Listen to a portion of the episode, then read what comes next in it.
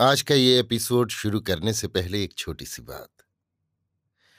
क्या आप भी अपना पॉडकास्ट बनाने की सोच रहे हैं?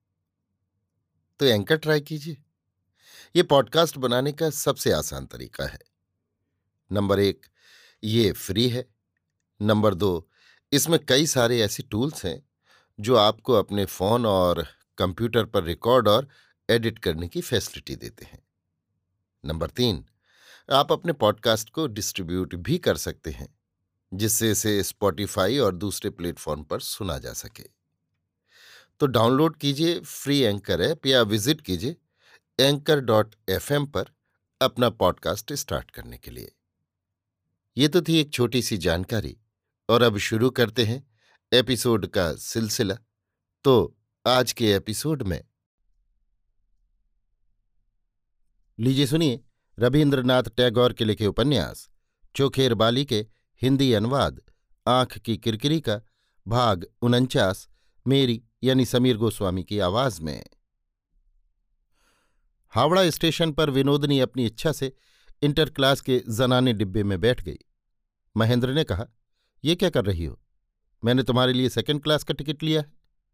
विनोदनी ने कहा, ज़रूरत क्या है सेकंड क्लास की? मुझे यहीं ज़्यादा आराम रहेगा। महेंद्र को बड़ा आश्चर्य हुआ। विनोदनी स्वभाव से ही शौकीन थी। पहले गरीबी का कोई लक्षण ही उसे अच्छा नहीं लगता था। अपनी सांसारिक दीनता को वो अपमानजनक ही समझती थी। महेंद्र समझता था कि उसके घर के अमीरी चाल चलन, विलास उपकरण और समाज में धनाढ़ के रूप में ख्याति के गौरव ने ही किसी समय विनोदनी का मन उसकी ओर आकर्षित किया था और इस कल्पना ने उसके मन को अत्यंत उत्तेजित कर दिया था कि वो अनायास ही उस धन संपदा की सब तरह के आराम और गौरव की अधीश्वरी हो सकती है। किंतु आज जब उसका महेंद्र पर प्रभुत्व प्राप्त करने का समय आया, बिना मांगे ही जब वो महेंद्र की सारी धन संपदा अपने भोग में ला सकती थी, तब क्यों वो ऐसी असह्य उपेक्षा के साथ अत्यंत उद्दत भाव से कष्टदायक, लज्जादायक दीनता स्वीकार किए ले रही है। महेंद्र के प्रति अपनी निर्भरता को विनोदनी यथासंभव संकुचित किए रखना चाहती है। जिस उन्मत्त महेंद्र ने विनोदनी को उसके स्वाभाविक आश्रय स्थल से हमेशा के लिए विच्युत कर दिया है, उस महेंद्र के हाथ से वो ऐसा कुछ भी नहीं चाहती जो उसके सर्वनाश के मूल्य स्वरूप गिना जा सके। विनोदनी जब महेंद्र के घर में थी, तब उसके आचरण में वैधव्य व्रत की कठोरता विशेष कुछ नहीं थी, किंतु इतने दिन बाद वो अपने को सब प्रकार के भोगों से वंचित कर रही है। अब वो एक वक्त खाती है मोटे कपड़े पहनती है और उसका वो अनर्गल हास्य परिहास अब कहाँ चला गया? अब तो वो ऐसी स्तब्ध, ऐसी आवृत, ऐसी सुदूर और ऐसी भीषण हो उठी है कि महेंद्र को उससे एक साधारण सी बात भी ज़ोर से करने की हिम्मत नहीं पड़ती। महेंद्र विस्मित होकर, क्रुद्ध होकर बार बार यही सोचने लगा कि विनोदनी ने पहले तो मुझे इतनी कोशिश से दुर्लभ फल की तरह इतनी ऊँची डाली से तोड़ लिया और अब वो उसे बिना सूंघे ही इस तरह दूर फेंक दे रही है। इसका कारण क्या? महेंद्र ने पूछा तो अब कहाँ का टिकट करवाऊं बताओ? विनोदनी ने कहा, पश्चिम की तरफ़ जहाँ खुशी हो चलो। कल सवेरे जहाँ गाड़ी ठहरेगी, वहीं उतर जाना है। इस तरह का भ्रमण महेंद्र के लिए शोभनीय नहीं हो सकता। आराम में खलल पड़ना उसके लिए कष्टदायक है। बड़े शहर में अच्छी जगह न रहना उसके लिए एक मुसीबत है। वो देखभाल कर तलाश करके ठीक इंतज़ाम करने वाला आदमी ही नहीं। इसलिए वो अत्यंत क्षुब्ध, विरक्त मन से गाड़ी में सवार हुआ और फिर थोड़ी देर बाद बार बार उसे भय होने लगा कि विनोदनी उससे बगैर कहे सुने ही कहीं बीच ही में न उतर पड़े। विनोदनी इसी प्रकार शनि ग्रह की तरह खुद घूमने लगी और साथ साथ महेंद्र को भी घुमाने लगी। कहीं भी महेंद्र को जरा विश्राम नहीं लेने देती। विनोदनी में एक खास गुण ये था कि वो बहुत जल्द लोगों से हिल मिल सकती है। इसलिए जल्दी ही वो गाड़ी की सहयात्रिनियों से मेलजोल कर लेती थी। जहाँ जाने की उसकी इच्छा होती, वहाँ के सब हालचाल वो पहले से ही जान लेती थी। यात्रीशाला में ठहरती और जहाँ जो कुछ देखने का होता देख लिया करती। इस तरह महेंद्र विनोदनी के लिए अपनी अनावश्यकता देखकर प्रतिदिन अपने को हतमान अनुभव करने लगा। टिकट खरीद देने के सिवा उसका और कोई काम ही न था। बाकी समय में उसकी प्रवृत्ति उसको दशन किया करती और वो अपनी प्रवृत्ति को। शुरू शुरू में कुछ दिनों तक वो विनोदनी के साथ साथ रास्ते रास्ते घूमता रहा, किंतु बाद में क्रमशः ये उसके लिए असह्य हो उठा। अब तो वो खा पी कर सोने की कोशिश किया करता है और विनोदनी दिन भर घूमा करती है। इसके पहले इस बात की कभी कोई कल्पना भी नहीं कर सकता था कि माँ का लाड़ला महेंद्र किसी दिन इस तरह इधर से उधर मारा मारा फिरा करेगा। एक दिन इलाहाबाद स्टेशन पर दोनों जने गाड़ी की प्रतीक्षा कर रहे थे। किसी आकस्मिक कारण से गाड़ी आने में देर हो रही थी। इस बीच में विनोदनी और और गाड़ियों के यात्रियों को घूम फिर कर देख रही थी। पश्चिम में घूमते घूमते और चारों तरफ़ देखते देखते अकस्मात कहीं कोई दिखाई दे जाएगा, शायद यही उसे आशा थी।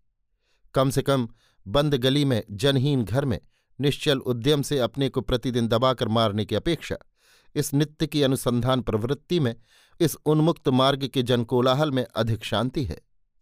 अचानक स्टेशन की एक कांच की ढक्कनदार सूचना पेटिका पर दृष्टि पड़ते ही विनोदनी चौंक पड़ी। डाकखाने की उस पेटी में जिन लोगों का ठीक पता नहीं चलता, उनके पत्र प्रदर्शित किए जाते हैं। विनोदनी ने देखा कि उसमें एक पत्र बिहारी के नाम का भी है। बिहारी लाल नाम कोई असाधारण नहीं और उस पत्र का बिहारी, विनोदनी का अभीष्ट बिहारी ही हो। ऐसा समझने का भी कोई कारण नहीं था।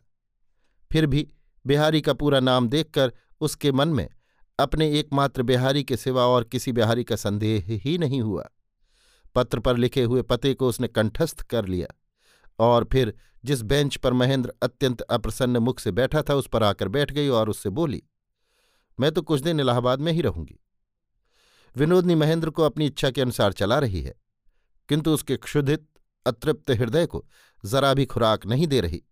इसी से महेंद्र का पौरुषाभिमान प्रतिदिन आहत हो होकर उसके हृदय में विद्रोह पैदा कर रहा था।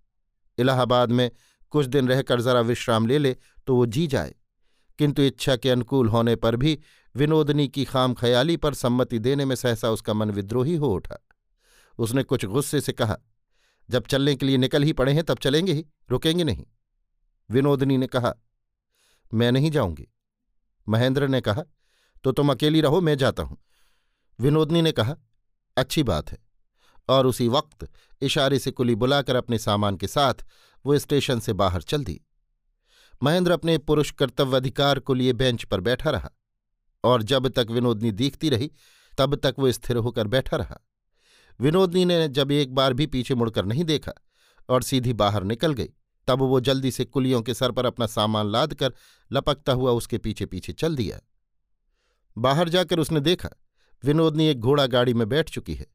महेंद्र मुँह से कुछ बोला नहीं, गाड़ी की छत पर अपना सामान रखवाकर खुद कोच बक्स पर बैठ गया।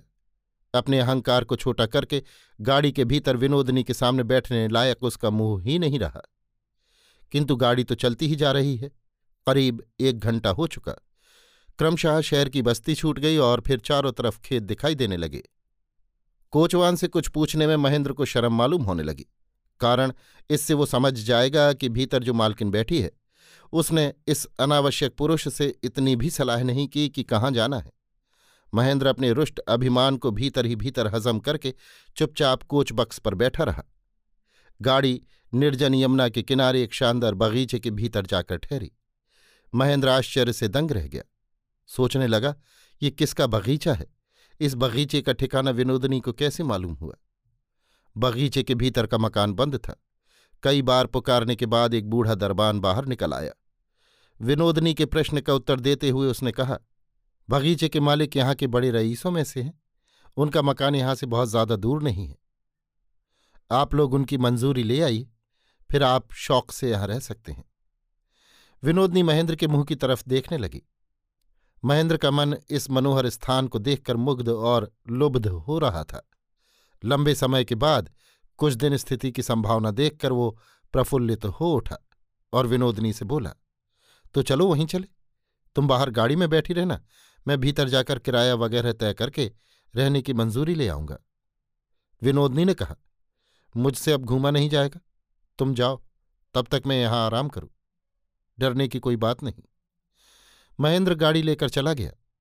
विनोदनी उस बूढ़े ब्राह्मण दरबान को अपने पास बुलाकर उससे बाल बच्चों के बारे में पूछताछ करने लगी। बात करते करते जब उसने सुना कि उसकी स्त्री भी मर चुकी है, तब वो ये कहकर सहानुभूति प्रकट करने लगी कि, अरे रे, तब तो तुम्हें बड़ी भारी तकलीफ़ होती होगी। बोलो भला, इस उम्र में तुम अकेले रह गए। तुम्हारी देखभाल करने वाला कोई भी नहीं। इसके बाद बातचीत के सिलसिले में विनोदनी ने पूछा बिहारी बाबू यहाँ रहते थे ना? बूढ़े ने कहा हाँ कुछ दिन रहे तो थे यहाँ तो आप उन्हें जानती हैं क्या? विनोदनी ने कहा, वो तो मेरे रिश्तेदार हैं। विनोदनी को दरबान के मुँह से बिहारी का जो कुछ विवरण और वर्णन मालूम हुआ, उससे उसके मन में कोई संदेह नहीं रहा कि वो उसी का बिहारी है। उसने बूढ़े से कहकर वे कमरे खुलवाकर देखे, जिनमें बिहारी सोता था और बैठता था। बिहारी के चले जाने के बाद से वे कमरे बंद पड़े थे। इससे उसे ऐसा लगने लगा, मानो अदृश्य बिहारी का संचरण अब भी उन कमरों में जमा हुआ है। हवा उसे अभी भी उड़ाकर ले नहीं जा सकी है। विनोदनी ने घ्राण से उसे सूंघ कर अपना हृदय भर लिया। स्तब्ध हवा के स्पर्श से अपने सर्वांग को पुलकित कर लिया। किंतु बिहारी कहाँ गया, इसका पता वो नहीं लगा सकी। हो सकता है कि वो फिर यहाँ आवे, किंतु स्पष्ट कुछ नहीं जान सकी। दरबार ने ये आश्वासन दिया कि वो अपने मालिक से पूछकर बताएगा। इतने में पेश की किराया देकर और रहने की मंजूरी लेकर महेंद्र वापस आ गया। अभी आप सुन रहे थे रविन्द्रनाथ टैगोर के लिखे उपन्यास, चोखेर बाली के हिंदी अनुवाद, आँख की किरकिरी का भाग उनचास, मेरी यानी समीर गोस्वामी की आवाज़ में।